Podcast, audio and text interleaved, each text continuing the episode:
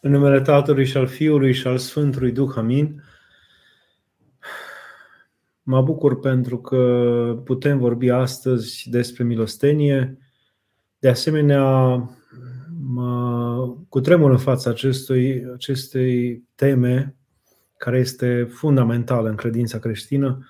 Pare simplă, pare un apanaj al bătrânilor și a oamenilor simpli, milostenia, dar de fapt este cheia împărăției cerurilor așa ne-a dăruit-o Mântuitorul, este chipul de, și modul de a ne asemăna cu Dumnezeu uh, mai mult decât prin orice altceva. Când zic milostenie, de fapt zic că forma practică lucrătoare a dragostei.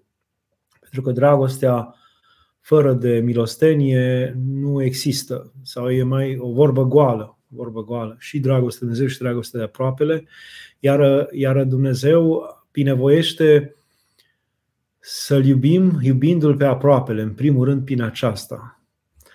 Uh, iubirea, de fapt, când Mântuitorul ne spune prima poruncă și cea mai importantă este să iubești pe Domnul Dumnezeul tău din toată inima ta, din tot sufletul tău, din toată vârtutea ta, din toată tăria ta, iar pe aproapele tău ca pe tine însuți, uh, o dă pe a doua, care este la fel de mare ca și prima, cum zice Mântuitorul, la fel de importantă, sau iubești pe aproapele tău ca pe tine însuți, o dă ca un fel de dezlegare a primeia, pentru că prima, prima oară când auzim aceste, această poruncă, suntem cutremurați. Să iubești pe Dumnezeul tău din toată inima ta, din toată vârtutea ta, din tot cugetul tău, din toată tăria ta.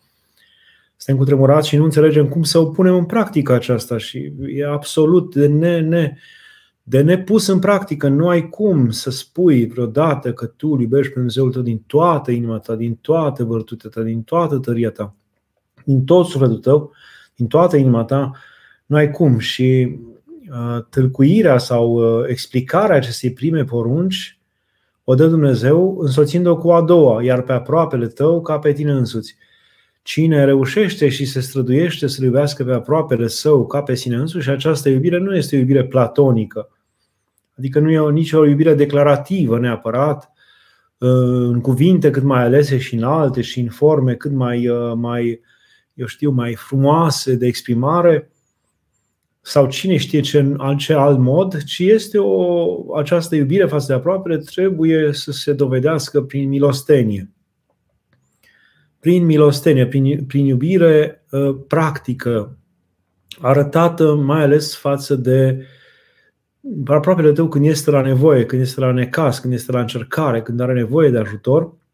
Și mă refer și la necazul uh, uh, sufletesc spiritual, în care pururea suntem, adică nu este om să nu fie la necaz din punct de vedere spiritual și aici trebuie să avem pururi milă și neîncetată milă față de ceilalți, milă și prin a-l ajuta atunci când el cere ajutorul de a înțelege calea pe care trebuie să meargă sau uh, de a se liniști și de a merge pe calea cea bună, milă poate fi pentru partea spirituală a omului și atunci de a-l lăsa, de a-l îngădui, de a, de a îi da timp, de a nu-l stresa, de a nu-l obosi, de a nu îl inoportuna pe om. Și asta e o milă, de a ști și de a avea înțelepciune când să vorbești, când să taci, când să-l ajuți. De multe ori acest ajutor poate fi doar sub formă de rugăciune, față de Marele și Milostivul Dumnezeu sau de Preasfântul Născătorul Dumnezeu și de toți Sfinții. Uh, și deci mila, mila pentru aproapele o putem face pururi la nivel spiritual, așa cum monahii de fapt aleg să facă asta. Uh, ei renunță într-un fel, renunțând la, la bogăție și la avuții și la a fi uh, pe picioarele lor aici pe pământ, în familii, în case, liniștite, renunță la acestea și cumva se dedică părții spirituale, dar nu pot renunța, de fapt și nici nu vor și nici nu trebuie să renunțe la uh, înțelesul uh, spiritual al milosteniei și o practică la nivelul cel mai înalt, sau cel puțin așa ar trebui. Practica această milostenie la nivelul cel mai înalt, adică au milă față de popor, față de oameni, față de toți oamenii, în primul rând nejudecându-i, nesocotindu-i inferiori, în al doilea rând, ajutându-i prin cuvântul sau prin înțelepciunea pe care ei reușesc să o dobândească acolo, luptând să, să se întâlnească cu Dumnezeu. și în al treilea rând și în cel mai important să se roage pentru ei și de fapt asta e împlinirea monahismului, rugăciunea pentru toată lumea, pentru tot omul, milostenie pentru toată lumea. Uh, și atunci, până la urmă, putem spune exact cum, cum uh, spune titlul acestei întâlniri ale noastre, milostenia cheia de la poarta raiului, că cu adevărat milostenia este poarta, este cheia care deschide poarta raiului, pentru că în aceste două porunci se împlinește și se, e toată legea și prorocii.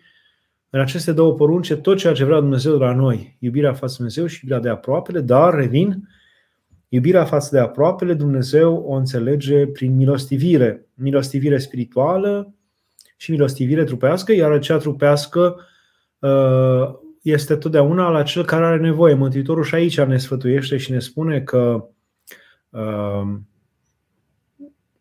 la cel ce întinde mâna ta spre tine nu se întoarce fața. Și aici uh, putem greși forțând uh, pe unii oameni, crezând că știm noi mai bine ce le trebuiește lor, uh, dându-le chiar dacă ei nu ne cer, forțând libertatea lor, ei, Dumnezeu nu este de acord cu asta. El chiar zice la cel ce întinde mâna spre tine nu se întoarce fața.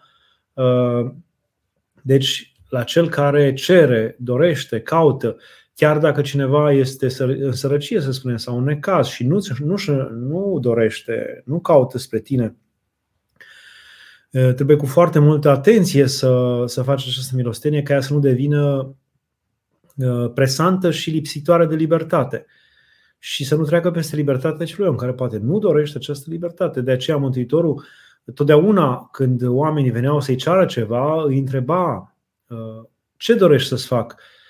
Pentru că el, nu pentru că nu știa, ci pentru că respecta libertatea omului și dorea să uh, asculte pe om. Nu el ar fi putut, noi la nivelul nostru mediocru, la nivelul nostru de înțelegere și de cunoaștere uh, mediocru asupra lucrurilor și numai dintr-o perspectivă și dintr-un punct de vedere și asupra oamenilor, uh, cred că trecem peste libertatea lor și spunem, las că știu ce mai bine pentru el. Cu atât mai mult Dumnezeu ar fi putut să treacă că El chiar știe ce îi trebuiește omului mai mult decât știe omul și totuși Dumnezeu uh, îi dă o cinste imensă omului și îl tratează de la egal la egal, întrebându-l ce dorești să-ți fac. Ce dorești să-ți fac? Dacă orbul din Ierihon ar fi zis, uh, când Mântuitorul a zis ce dorești să-ți fac, ar fi zis, dăm, Doamne, cu ce să trăiesc sau dăruiește-mi să trăiesc 100 de ani sau cine știe ce altceva putea să ceară, poate că i-ar fi dat Dumnezeu. Și, dar el a cerut, uh, a cerut uh, să vadă și atunci Mântuitorul i-a dat să vadă. Deci foarte atent este Dumnezeu la ceea ce dorește. Să avem grijă ce cerem de la Dumnezeu, pentru că El ascultă ce cerem noi și vrea să împlinească voia omului și ascultă de această voie a omului.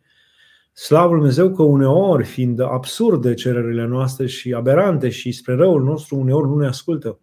Deși probabil că dacă cerem cu insistență, s-ar putea să să avem grijă ce cerem, că s-ar putea să și primim. Adică și noi să fim după aceea primii care sărim uh, supărați că de ce ni s-a dat asta, că n-am știut ce grav e ceea ce am cerut.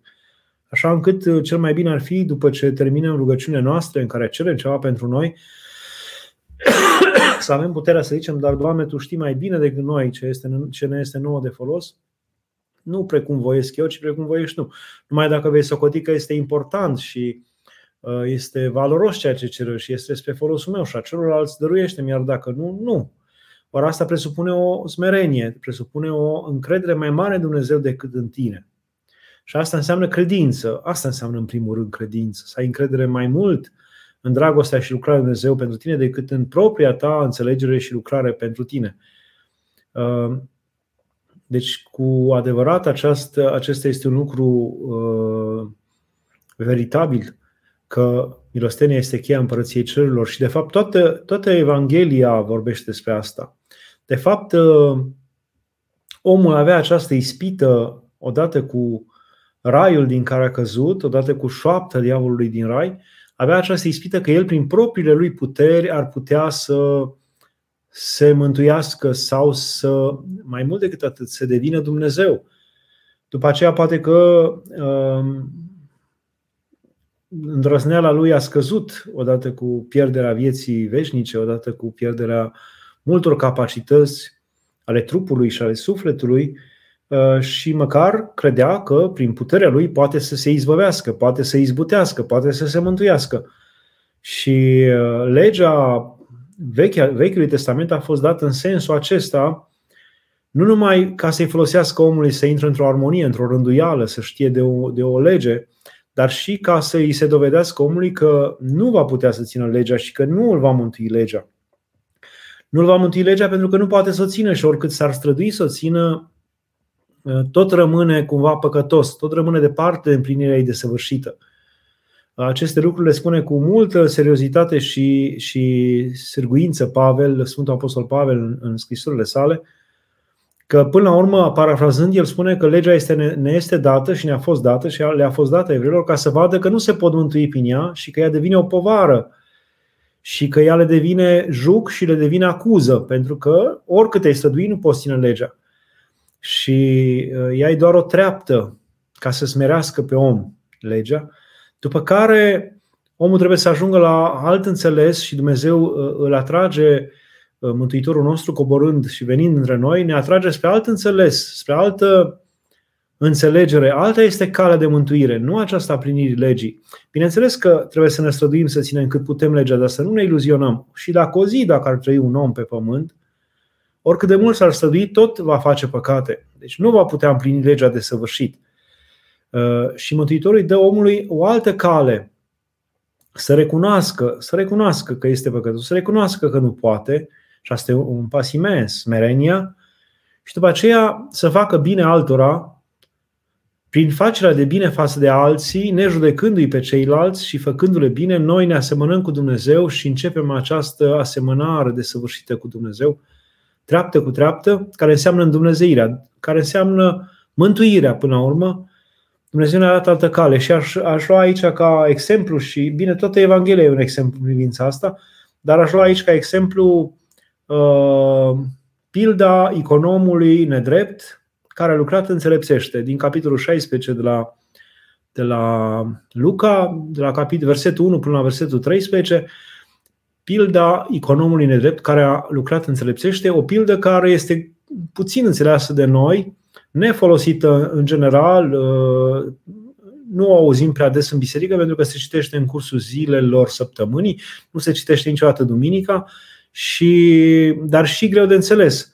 E vorba de, de un econom, uh, deci un om care se ocupa cu toată avuția unui stăpân, cu banii, cu averile, cu administrarea, cu tot ce trebuie.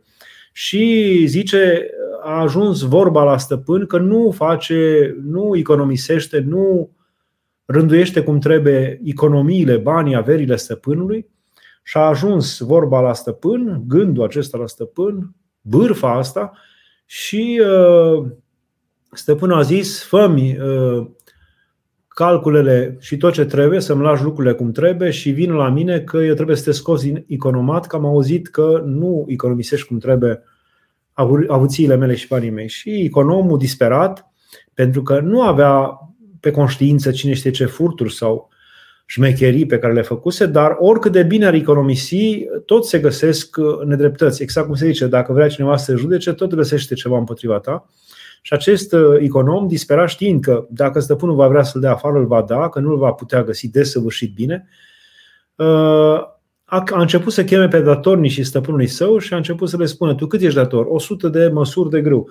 Ia actul și scrie 80, 20 îți iert eu de la mine nu trebuie să dai decât 80. Altul a venit și a zis, tu cât ești dator? 70, 80. Ia și scrie numai 30, atâta mai trebuie să dai, restul ți iert eu de la mine.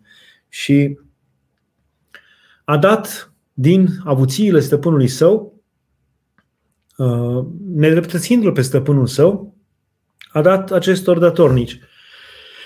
Și că se gândea dacă mă dă stăpânul afară să sap, nu pot, să cerșesc, mi rușine, deci ce să fac? Uite, fac bine acestor oameni și ei mă vor primi în casele lor când mă, mă va da afară stăpânul. Și auzind stăpânul ce a făcut acest econom, s-a bucurat de el că a lucrat înțelepțește și l-a lăudat. Și cumva se dă de înțeles prin pildă că așa să faceți și veți câștiga împărăția cerurilor. Incredibil, nu? Incredibil, așa să faceți. Ce vrea să spună de fapt uh, pilda? Pilda vrea să se spună asta.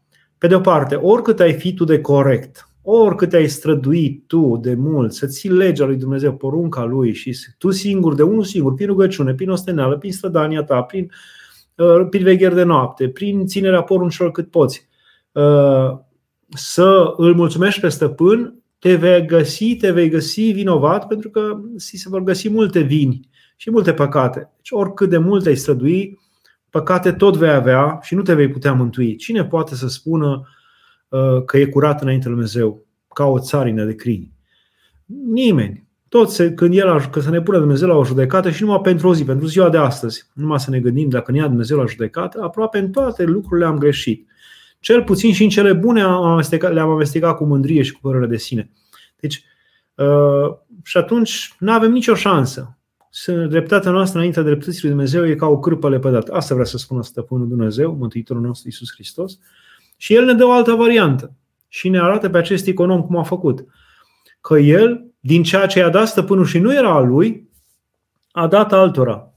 A nedreptățit cumva pe stăpân uh, și a dat altora și i-a bucurat pe aceștia. Și Dumnezeu asta vrea. Ce vrea El să spună? Că ceea ce noi avem noi acum, asta vrea să spună Mântuitorul, că ceea ce avem noi acum, uh, virtuțile, capacitățile, valențele pe care le avem noi acum și faptul că ne-am născut în neamul acesta românesc și faptul că suntem albi sau că suntem negri sau că suntem din rasa galbenă și că suntem înalți și că suntem uh, grași, că suntem slabi și că suntem dintr-un neam în care am învățat mai mult sau un neam în care am moștenit mai puține daruri uh, și orice ceea ce am primit aici pe pământ este o avuție nedreaptă. Nu este a noastră, este a stăpânului. El ne-a pus într-o familie care, ne-a, care era deschisă să ne dea la învățătură, el ne-a pus într-o generație și într-un timp în care am putut să cunoaștem anumite lucruri. Nimic nu este al nostru, nimic n-am ales noi, nimic nu avem noi. Și că toate aceste daruri pe care le-am primit uh, putem să le folosim dăruindu-le altora. Putem să le, ori putem să ne, să ne străduim cu ele să câștigăm împărăția prin ostenile noastre proprii, dar vom fi găsiți vinovați, ori putem ceea ce avem să dăm și altora, să facem bine și altora, adică ai darul cântării, să cânți nu numai pentru ca să primești bani și ca să fii lăudat, ci și de dragul altuia, ca să fie bine, ca să se bucure, ca să faci un bine. Să, dacă știi și te pricepi să muncești, să faci muncă și pentru altul și prin asta câștigi bani, din banii aceia să dai și altuia, care poate nu poate să muncească, că are probleme, că e handicapat, că eu știu ce alte probleme poate să aibă. Și Dumnezeu pentru aceasta uh, îți răsplătește ție, nu numai că nu, deci tu dai din ceea ce, este al, ce nu este al tău, ce s-a dat stăpânul, din virtuțile pe care ți le-a dat el și pe care acum nu le folosești numai pentru tine, ci și pentru altul. Pentru asta nu stăpânul nu numai că nu te va, nu, nu te va certa, ci din potrivă te va ierta și te va lăsa în economat și va da, îți va da și împărăția. Asta este taina acestei pilde.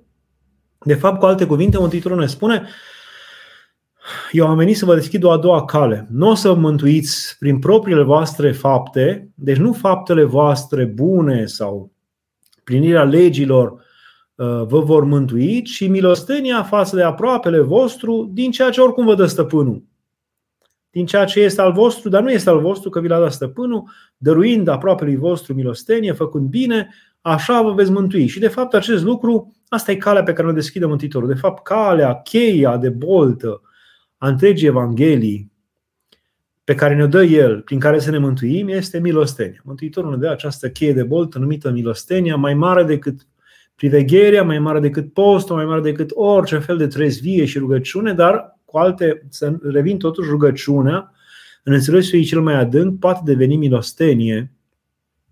Și atunci, când zicem milostenie, zicem și rugăciune, e milostenie sufletească. Cum milostenie sufletească este și îngăduința, iertarea, răbdarea cu celălalt, e o milostenie sufletească. Poate rugăciunea e cea mai înaltă formă de milostenie sufletească, dar ea are trepte uh, mai jos, îngăduința, iertarea, răbdarea, înțelegerea asupra celorlalți, nejudecarea, acestea sunt forme de milostenie sufletească de mare valoare, având în fruntea lor uh, milostenia, uh, rugăciunea ca forma cea mai înaltă milostenie sufletească. Iar la milostenia trupească uh, este sub orice formă pe care noi, în care putem noi să dăruim din ceea ce avem, din ceea ce am moștenit, din ceea ce am dobândit, din ceea ce am primit, din moștenirile genetice, din moștenirea pecuniară, din moștenire de orice fel, sau din ceea ce am reușit să facem în viață, să, să, să creștem, dar și această creștere în viață am avut-o datorită faptului că Dumnezeu ne-a dat voință, Dumnezeu ne-a dat răbdare, Dumnezeu ne-a dat timpul special, ne-a dat vremea specială și puterea sfătească să înaintăm și înțelepciune și minte și inimă. Toate acestea sunt daruri ale Dumnezeu și nu sunt ale noastre, ni le-a dat El. Și din acestea noi dăm uh, milostenie ca dintre ale stăpânului, fără să ne lăudăm că dăm de la stăpânul. Uh, dăm milostenie celorlalți. Aici un pericol mare este să credem că dăm la noi și prin aceasta să ne mândrim și să ne slăvim. Despre această parte urâtă în care poate cădea milostenia ne vorbim Mântuitorul uh, tot în predica de pe munte, atunci când zice iar tu când dai milostenie, nu trâmbița înaintea ta. Nu trâmbița înaintea ta. Sau nu faci această milostenie numai ca să primești tu de la alții. Adică fac milostenie acum ca un fel de, de investiție bună prin care să primești și eu înapoi. Deci dacă milostenia ta o faci, fac și eu și ajut pe alții ca să-mi ajute și ei atunci când voi fi la necaz, nu e rea neapărat, dar nu e milostenia dumnezească pe care, la care ne cheamă Mântuitorul. Atunci primim milostenia omenească înapoi, poate, sau nu o primim, nu știu, dar milostenia care vine de la Dumnezeu, răsplata milosteniei care vine de la Dumnezeu, poate nu o să mai primim, ceea ce este dureros.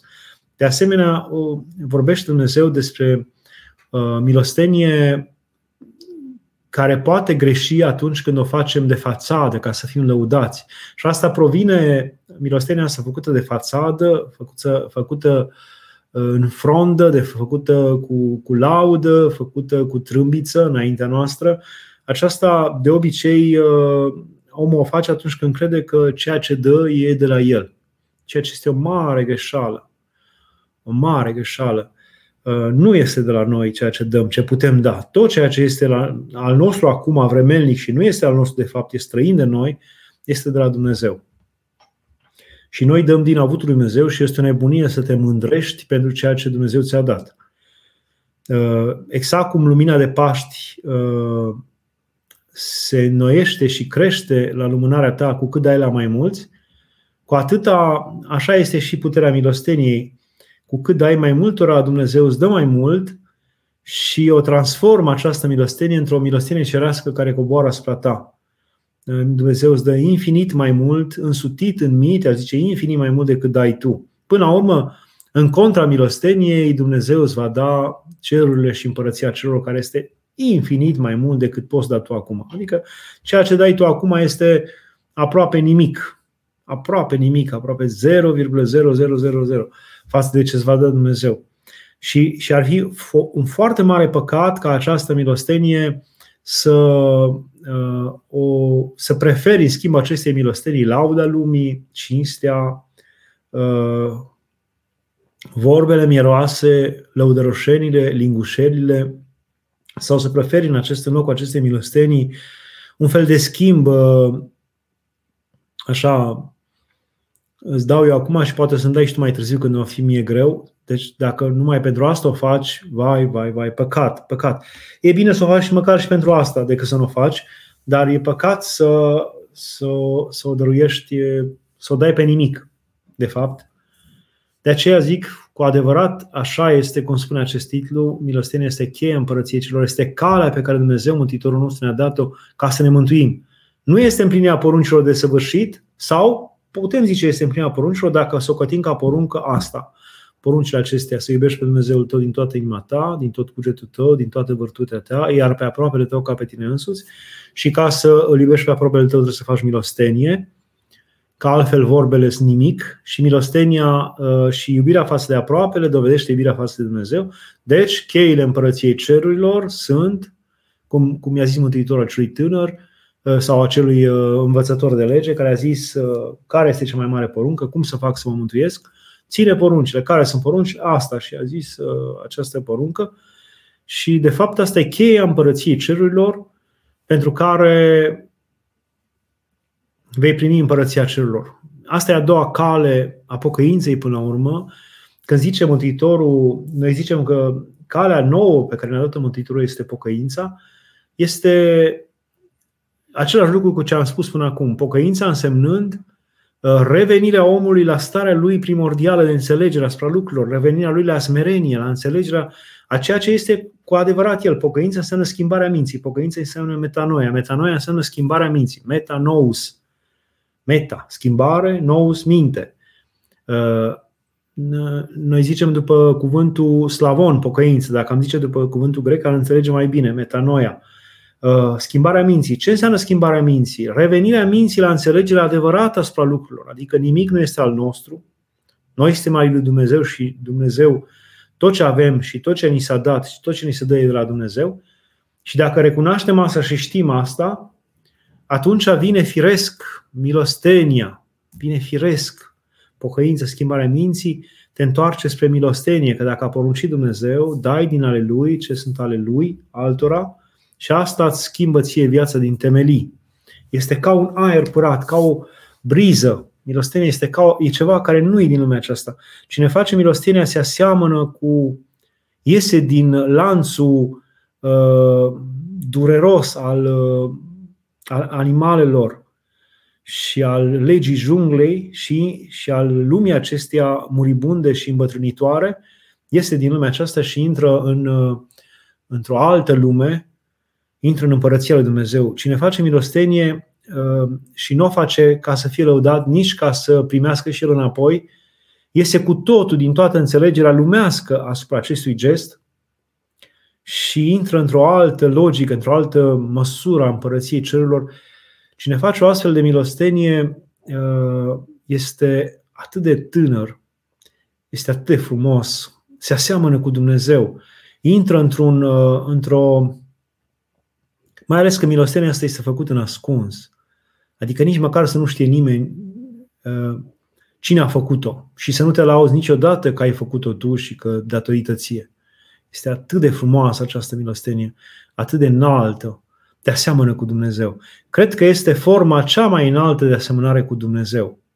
Și toate celelalte forme de asemănare cu Dumnezeu, toate celelalte rându- căi care te-ar putea duce la asemănare cu Dumnezeu sunt mult mai greoaie sunt mult mai obositoare, sunt mult mai greu practicabile. Milostenia este la îndemâna noastră și nu există nimeni atât de sărac încât să nu poată face milostenia. Din potrivă, Mântuitorul, cu cât un om e mai sărac trupește, socotește puținul pe care îl dă acel om mai mare și mai mult decât multul pe care îl dă omul bogat. Și nu, nu este niciun om care să nu poată să facă milostenie și pentru că ea, în primul rând, are înțeles spiritual. Nejudecarea în sine este o milostenie. Uh, îngăduința este o milostenie. Iertarea este o milostenie, mare milostenie.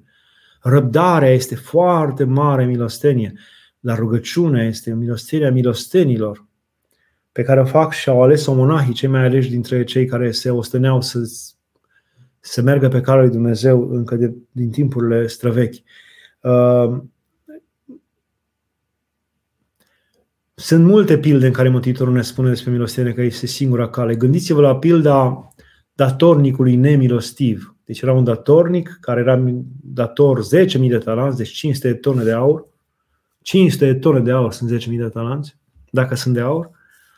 Și acel uh, om se duce și cade în genunchi înainte de Dumnezeu, cere iertare. Un singur lucru îi se cerea acelui om ca să fie iertat, să aibă și el milă față de ceilalți. Să aibă și el milă față de ceilalți. Atât îi se cerea. Deci Dumnezeu ne iartă orice păcat pe care îl facem în viață dacă avem milă față de ceilalți. La măsura cu care măsor, ci se va măsura. Uh, și el a ieșit afară și n-a iertat pe unul care o jumătate de kilogram de argint avea față de el datorie și uh, pentru că acela n-a iertat o jumătate de kilogram de argint, nu i s-a iertat lui 500 de tone de aur. Deci asta spune pilda talanților, că la îndemâna noastră stă și sunt cheile împărăției cerurilor, milostenia. Deci ar trebui de fapt să avem conștiința tot timpul că nouă ni se iartă imens și că noi trebuie să iertăm foarte, foarte puțin. Uh, și să avem conștiința că suntem oameni păcătoși și că greșim în orice clipă și soluția nu e să nu mai fim păcătoși, că nu o să putem să nu mai fim păcătoși, oricând ne-am străduit, ci soluția este să iertăm și noi în fiecare clipă uh, și pe toți ceilalți, pentru că iertarea noastră este foarte mică și la un nivel uh, mediocru. Adică nu avem ce ierta față de când ne ceea ce ne greșesc nouă oamenilor este aproape nimic față de ceea ce greșim noi lui Dumnezeu.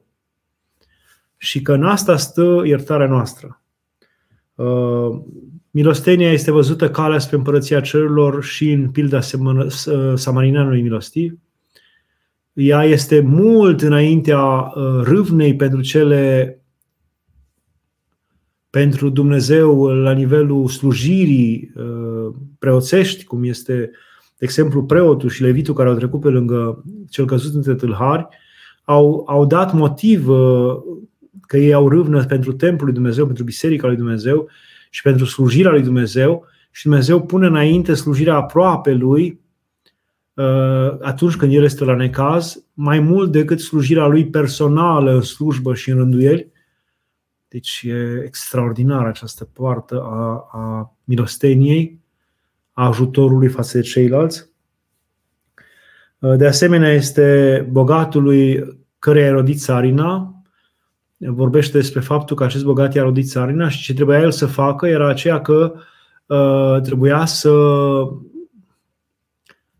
atunci când i-a rodit țarina nu să se gândească numai cum va petrece el și cum se va bucura și la, la ceilalți nu s-a gândit. De fapt, păcatul lui era că nu s-a gândit la ceilalți, deloc.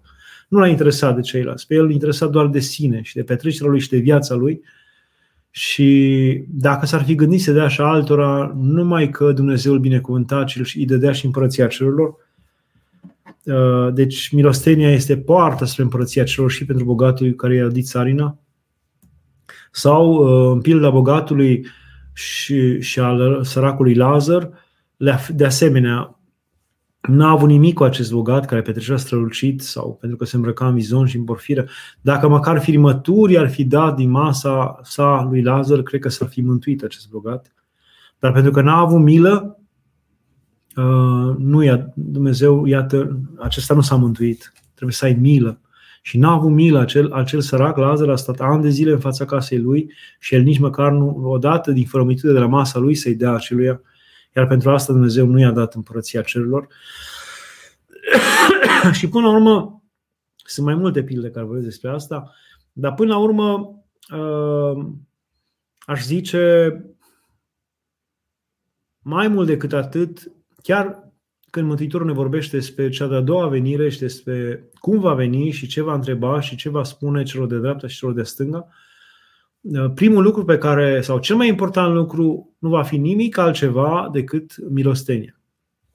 Dacă, în cazuri extreme, fără dubii, deci nici măcar Dumnezeu are atâta înțelegere pentru om, încât nu ne spune că în orice condiții noi să băgăm mâna în buzunar, în orice condiții noi să dăm din pâinea noastră, în orice condiții noi să dăm din apa noastră, în orice condiții noi să dăm din hainele noastre. Nu, ci în condiții extreme, adică Flămând, cineva flămând, care moare de foame, dacă inima ta nu te-a lăsat să-i dai ceva de mâncare din pâinea ta, puțin din pâinea ta, atunci ești uh, vândut cumva celui rău, ești uh, dator lui Dumnezeu și nu meriți împărăția celor. Când un om este însetat încât îți moare în fața casei de sete, tu să nu-i dai un pahar cu apă, nu cea mai aleasă băutură, ci un pahar cu apă, ești, ești propria ta conștiință te mustră, Dumnezeu te mustră. Dacă un om e dezbrăcat și sufere din pricina frigului și tu nu te gândești la asta și nu te doare pentru asta. Deci, dacă n-ai făcut milostenie cu cei care au cu adevărat nevoie și conștiința ta ți-o strigă, atunci acest, acest lucru va fi piatră de temelie în aceea de a sta de-a stânga lui Hristos când va veni să judece vii și morții. Uh, cam la asta m-am gândit să vorbim acum în uh, despre milostenie, e mult de spus. Nu pot să spun decât că exact cum uh, bătea, așa cum grecii așteptau zefirul, vântul de sud, acela care aducea numai uh, căldură și înfloreau toate grădinile și uh, se bucura de acest vânt de sud călduț care aducea primăvara și vara în Grecia, vechii greci. Așa privesc și eu milostenia atât de dragă, atât de frumoasă, dar și atât de greu de făcut, pentru că propria noastră minte și propriile noastre rugolii și propria noastră frică și instincte de conservare ne stau împotrivă. Tot așa de frumoasă este și milostenia ca un vânt căldus din sud care aduce toată mila lui Dumnezeu. Mă aș răspunde la întrebări. Nicolae zice, Doamne ajută, știm că dacă nu judeci, nu vei fi judecat, putem spune că dacă miluiești, vei fi miluit. Da. Mântuitorul ne spune clar, cu ce măsură vei măsura, ți se va măsura. Deci, miluiește și vei fi miluit, cu alte cuvinte. Miluiește și vei fi miluit. Cred că cel ce miluiește, mulțime de păcate de va avea și tot îi se vor ierta, mult mai repede decât altuia care poate va încerca să șteargă aceste păcatele, păcate prin cine știe ce lucrări făcute personal, prin cine știe ce raportări personale la Dumnezeu. Uh, oricât de înalte ar fi acestea, nu se compară cu milostenia, dar cred că trebuie să fie făcut un, un, uh, un trunchi comun între milostenia trupească și milostenia sufletească, adică în niciun caz să dai să miluiești și în același timp să disprețuiești pe cel care îl miluiești.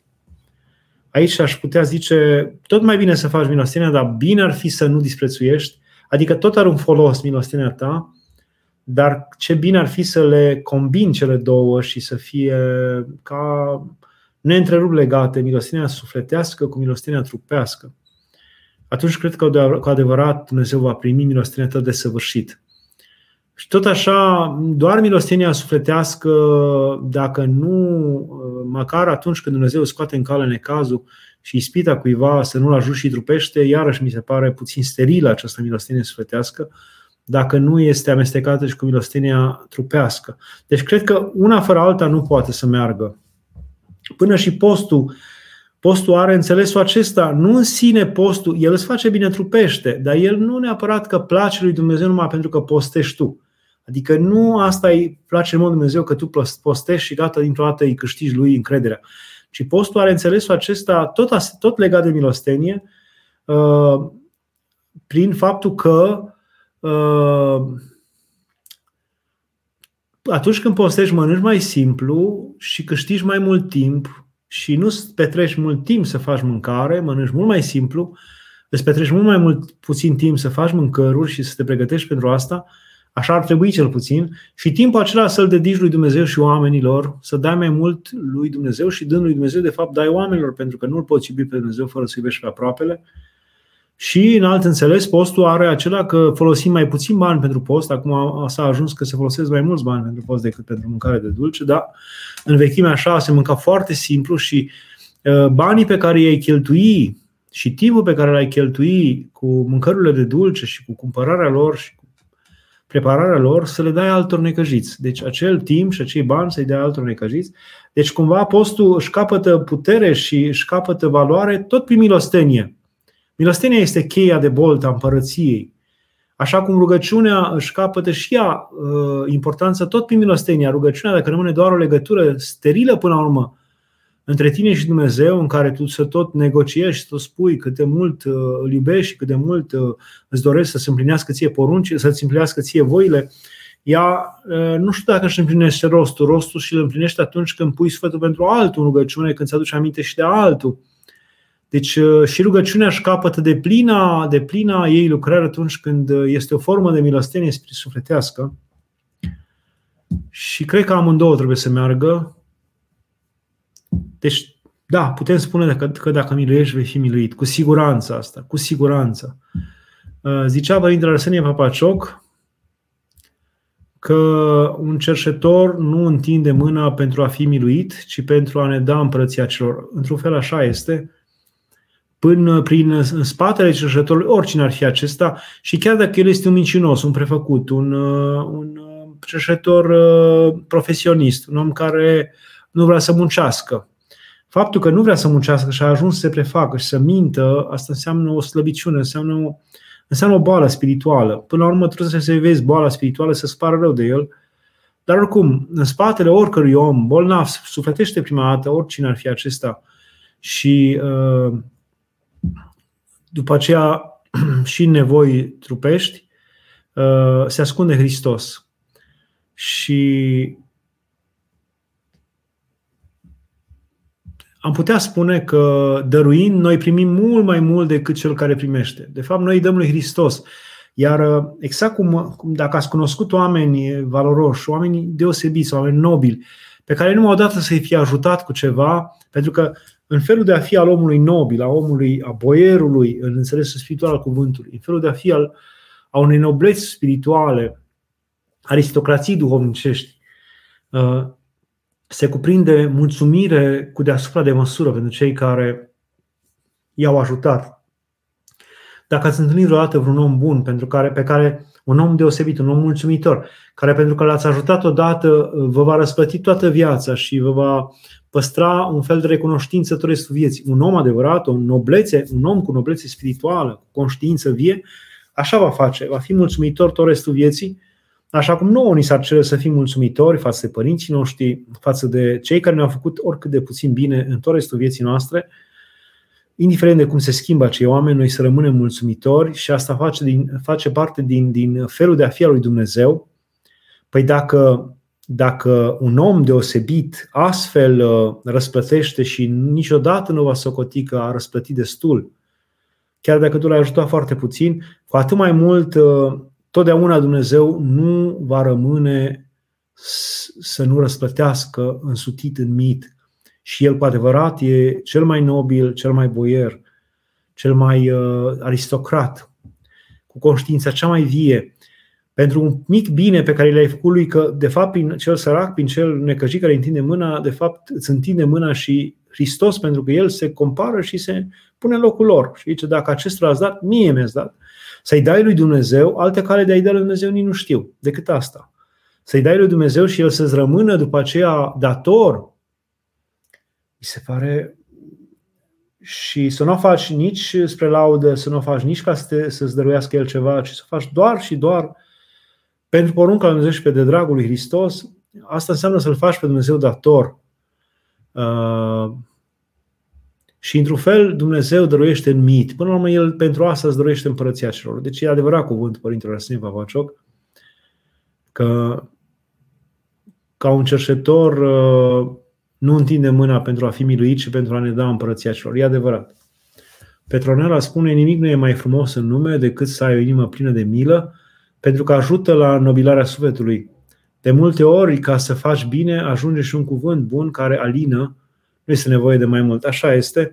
Și, într-adevăr, nu este nimic mai frumos în lume decât o inimă plină de milă, pentru că, de fapt, milostenia ne face să ne asemănăm cu Dumnezeu. Dumnezeu este iubitor și milostiv și oricât de mult s-ar bucura celălalt să-l folosi celălalt de binele nostru, spiritual sau trupesc, tot mai mult folos ai tu. Exact cum Mântuitorul însuși ne spune. Că mai fericit este a da decât a lua. Ce înseamnă mai fericit? Adică mai, mai cu folos. Mai, prof, mai, mai cu mult profit sunt cei care dau decât cei ce iau. Adică tu care dai te asemeni mult mai mult cu Dumnezeu. E firea și felul de a fi al lui Dumnezeu. Nu, este, nu știu ce alt exercițiu te-ar face mai asemănător cu Dumnezeu decât acesta de a milui. Nu este ceva mai specific lui Dumnezeu decât a da. Dumnezeu este uh, Tatăl risipitor de dragoste și de milă. Este un tată risipitor. Dacă pilda uh, fiului risipitor ar trebui să se numească altfel, s-ar numi pilda tatălui, care e Dumnezeu, de fapt, tatălui Dumnezeu, risipitor de iubire și de milă. Asta ar trebui. Dumnezeu e un risipitor de iubire, un risipitor de milă. Și cine se aseamănă cu El, cine face milă, se aseamănă cu El. Uh, de aceea mult mai mult folos are omul care dă decât cel care ia. Și chiar dacă tu nu primești nimic și mai de folos este să nu primești nimic aici pe pământ, Mântuitorul chiar ne spune, iar când tu faci masă, nu fă cu cei care te pot chema înapoi și îți pot răsplăti, ci fă cu cei care nu te pot chema înapoi ca să-ți răsplătească ție Hristos. Cu cât uh, faci acest bine numai cu oamenii care îți pot răsplăti înapoi, uh, poate deveni periculos pentru că te obișnuiești să fii lăudat, te obișnuiești să ți se răsplătească, te obișnuiești să și până la urmă primești doar cât îți dau oamenii și nu mai primești ceea ce poate să-ți dea Dumnezeu. Dumnezeu ne îndeamnă să avem milă, mai ales față de cei care nu pot să răsplătească înapoi și că zic nu pot, nu pot nici la nivel trupesc, dar nici la nivel duhovnicesc. Poate sunt prea chirciți spiritual, prea înrăiți, prea uh, supărați, prea învârtoșați împotriva lui Dumnezeu și a oamenilor ca să-ți mulțumească ție. Din potrivă, s-ar putea să te disprețuiască, să te urască pentru că tu ai vrut să-i faci binele. Poate că aceste acest bine este mai folositor și mai înalt decât tot binele pe care l-ai putea face și ai profitul mult mai mare decât binele pe care îl faci unor oameni care îți întorc cu drag înapoi milostenia. Uh, Andra, este considerată milostenie rugăciunea pentru cei lipsiți sau bolnavi? Bineînțeles. Uh, bineînțeles că e considerată milostenia aceasta uh, este milostenie. Spuneam că în sine rugăciunea este milostenie, dar cu atât mai mult când este pentru cei bolnavi care poate că, și când zic bolnav, zic și bolnav spiritual, bolnav plătește, și bolnav trupește, când aceștia chiar au nevoie de rugăciune, pentru că aminte de un uh, îndemn al patriarhului Justin Moisescu, înaintea patriarhului Teoctist, a fost el câțiva ani, uh, patriar, care spunea să ne rugăm pentru cei care nu știu să se roage. Deci există o sărăcie spirituală în care nici nu te poți ruga și poate ați trăi și voi o asemenea sărăcie în care nu te poți ruga, ești atât de sărac în suflet, în spirit, în înțelegere, ești atât de înșelat încât nici nu te poți ruga, nici nu știi cum să te rogi, dar nici nu vrei să te rogi. Aceasta este o sărăcie lucie. Uh, acești oameni, a te ruga pentru ei este un bine absolut pentru ei. Adică este, un, uh, este o mână întinsă într-un abis în care cineva vrea să te prindă, să te scoată afară, din acel abis al întunericului, al morții. Uh, deci e bine să ne rugăm pentru cei bolnavi și când boala aceasta înseamnă boală spirituală și boala spirituală înseamnă lipsa dorinței de rugăciune, lipsa dorinței de cunoaștere Dumnezeu, lipsa a te ruga pentru lumea aceasta care s-a desacralizat și s-a, uh, s-a secularizat, a devenit numai a secolului acestuia și a istoriei și a vremii și numai de cele materiale se ocupă, a te ruga pentru această lume este un bine absolut, este o milă absolută. Pentru că cu cât un om este mai departe de Dumnezeu și mai nepăsător față de el, uh, inima ți se învârtoșează față de el și chiar îi dorești rău, îi dorești gânduri rele, ai gânduri rele față de el, vrei să fie, fie încercat, să fie ispitit, aproape că îți vine să cer să blestem și să cer răul asupra lui. Ei, e o mare greșeală să gândești așa, ori a, a, a te milostivi rugându pentru asemenea oameni este un bine absolut, pentru că e ușor să te rogi pentru oameni care își cer să te rogi, sunt milostivi și ei, sunt, sunt îndureраți și ei, se roagă și ei, e ușor acolo pentru că Uh, te ajută foarte mult. Nu zic, e bine și acolo să ne rugăm, te ajută foarte mult însăși poziția lor. Dacă în poziția aceluia este chiar de împotrivire, de învârtoșare împotriva lui Dumnezeu și a oamenilor, e foarte greu să te rogi, dar acea rugăciune te aseamănă cu Dumnezeu și v-aș da un exemplu extraordinar în care se spune că um, un părinte din pustia Egiptului uh, a avut un ucenic și acest ucenic a crescut și uh, pe lângă el și a, tră- a trăit acolo în aceeași chilie cu bătrânul, dar în toate s-a prefăcut și el de fapt nu a fost interesat de Dumnezeu, din potrivă, era cumva departe de el sau chiar împotrivitor lui Dumnezeu și a murit uh, ucenicul și bătrânul s-a rugat 40 de zile să îi se spună ce s-a întâmplat cu sufletul acelui, acelui tânăr. și i s-a descoperit bătrânului că acel tânăr e în iad, pentru că el n-a vrut să se întâlnească cu Dumnezeu, n-a vrut să-L cunoască pe Dumnezeu nu-l interesa despre Dumnezeu. Uh, a fost ascuns și prefăcut în relația cu bătrânul și bătrânul nu a putut să rabde acest lucru și a început să se roage cu stăruință pentru acel suflet. Și i s-a arătat Hristos, după o rugăciune lungă de 40 de zile și post aspru, Hristos însuși i s-a arătat, Hristos Domnul, și a spus, nu înțelegi că acesta m-a disprețuit și m-a bajocorit și s-a lepădat de mine, nu te mai ruga pentru el. Uh, și bătrânul chiar dacă, la, chiar dacă Hristos însuși a venit și a spus asta, a continuat să se roage și iar i s-a dat Hristos și iar i-a zis, nu te mai ruga pentru că acesta m-a disprețuit și m-a lepădat. Și a treia oară, când bătrânul a continuat să se roage cu străință, i s-a arătat Hristos și a zis, acum ai ajuns la măsura dragostei mele. Bine, ți-l voi da. Adică, de fapt, s-au dovedit că primele două încercări erau ispitiri. Erau uh, Mântuitorul îl încerca să vadă, poate duce mai mult de atât și inima bătrânului era numai milostivire și a ajuns la măsura iubirii lui Dumnezeu. Adică a te ruga pentru cei care te disprețuiesc, pentru cei care te urăsc, pentru cei care îți vor rău. Uh, Doamne ajută, e frumos vorbiți de milostenie, foarte frumos vorbiți de milostenie, este primită milostenia făcută în ascuns, adică fără să știe soțul, soția, da. Și aici aș vrea să vă îndemn să știți că uh, nu spune Hristos, uh, da, milostenia, uh, nu a zis Hristos când a zis, iar voi când dați, dați fără să știe dreapta voastră ce face stânga. Faceți milostenia în ascuns, că Dumnezeu cel ce vede în ascuns vă va răsplăti vouă. Deci când Dumnezeu a vorbit asta, n-a zis, iar în familie, nu. Acolo spuneți soțului, soției, Uh, și vedeți în, ce fun- în funcție de asta ce. Nu, Mântuitorul ne-a sfătuit veșnic, milostenia rămâne o lucrare ascunsă pe cât se poate. Deci dacă tu poți, ca soț sau soție, să faci milostenia ascuns, fă un ascuns. Acum, nu fă această milostenie în așa fel încât să sărăcești familia, că oricum nu o să mai fie în ascuns atunci și o să rădreptățești pe alții. Adică nici în un caz, tu având copii și soț sau soție, faci milostenie din care după ei să sufere, să se necăjească, să se întristeze și să bucuri tu pe altcineva. Mai mult rău faci. Și atunci milostenia ta să o faci cu înțelepciune, să strângi, eu știu, banul tău, poate munci de tine, bani lângă bani și să dai când poți, în ascuns, fără să știe neapărat. Sunt foarte alte, multe alte milostenii pe care le poți face și cunoscând celălalt, aproape de tău, soțul tău, soția ta, că faceți bine. Dar să fie și milostenie făcută în ascuns. Trebuie să fie și aceasta.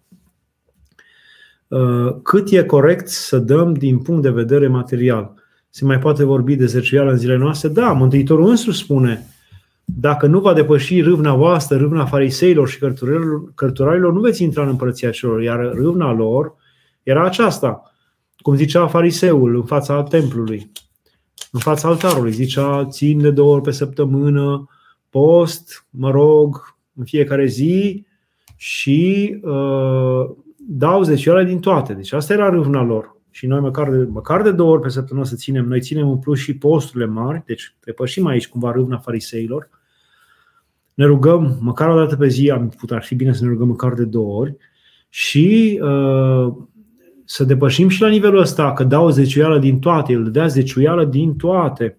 Dacă s-ar putea să-l depășim pe fariseu și aici, cred că de-abia acolo uh, suntem uh, pe calea lui Hristos. Dar ar putea să vorbim de zeciuială dacă se poate de mai mult de atât.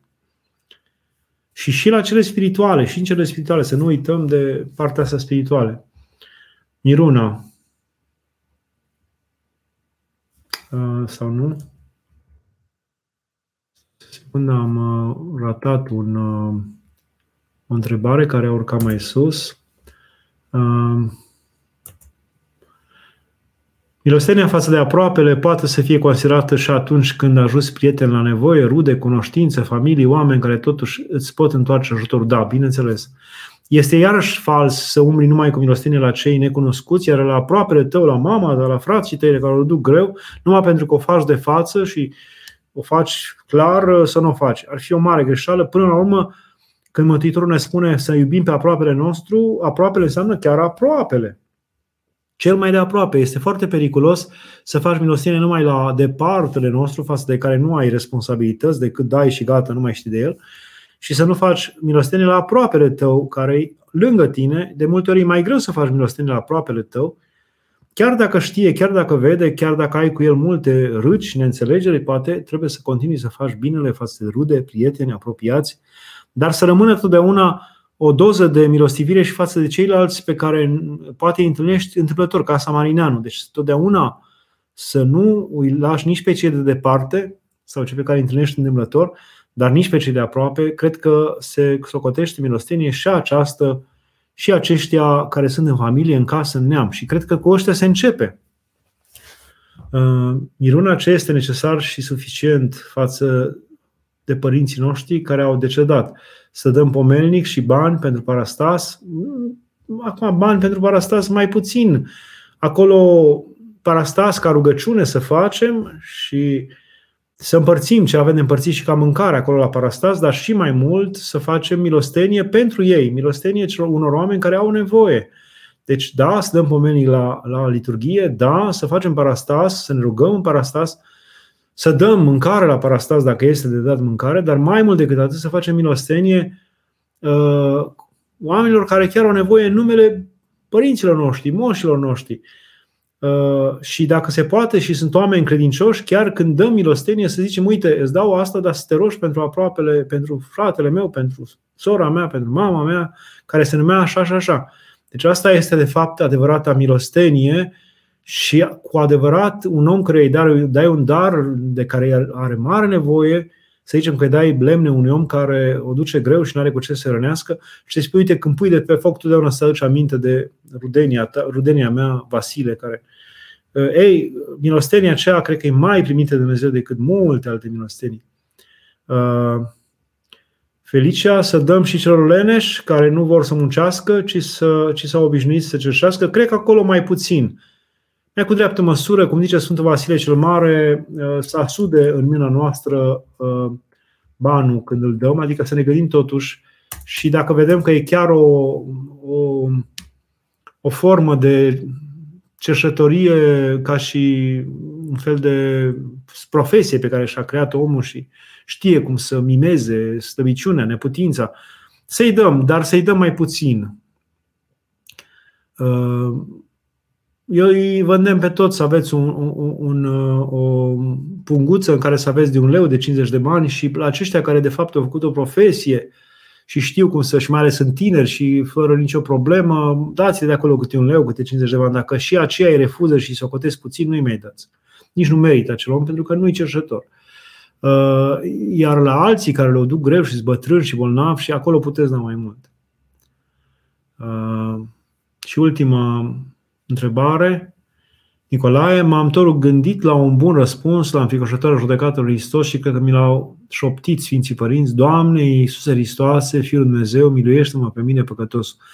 Da, da. De fapt, noi în mila lui Dumnezeu ne dăjdim în facea minimă de bine față de aproapele, măcar la nivel spiritual, de a nu judeca, minima afacere de bine, măcar la nivel spiritual, de a nu-i face rău și de a nu judeca, ăsta ar trebui să fie minima milostenie, și în al doilea rând să cerem mila lui Dumnezeu. Dar nu putem cere mila lui Dumnezeu dacă noi nu avem milă față de aproapele.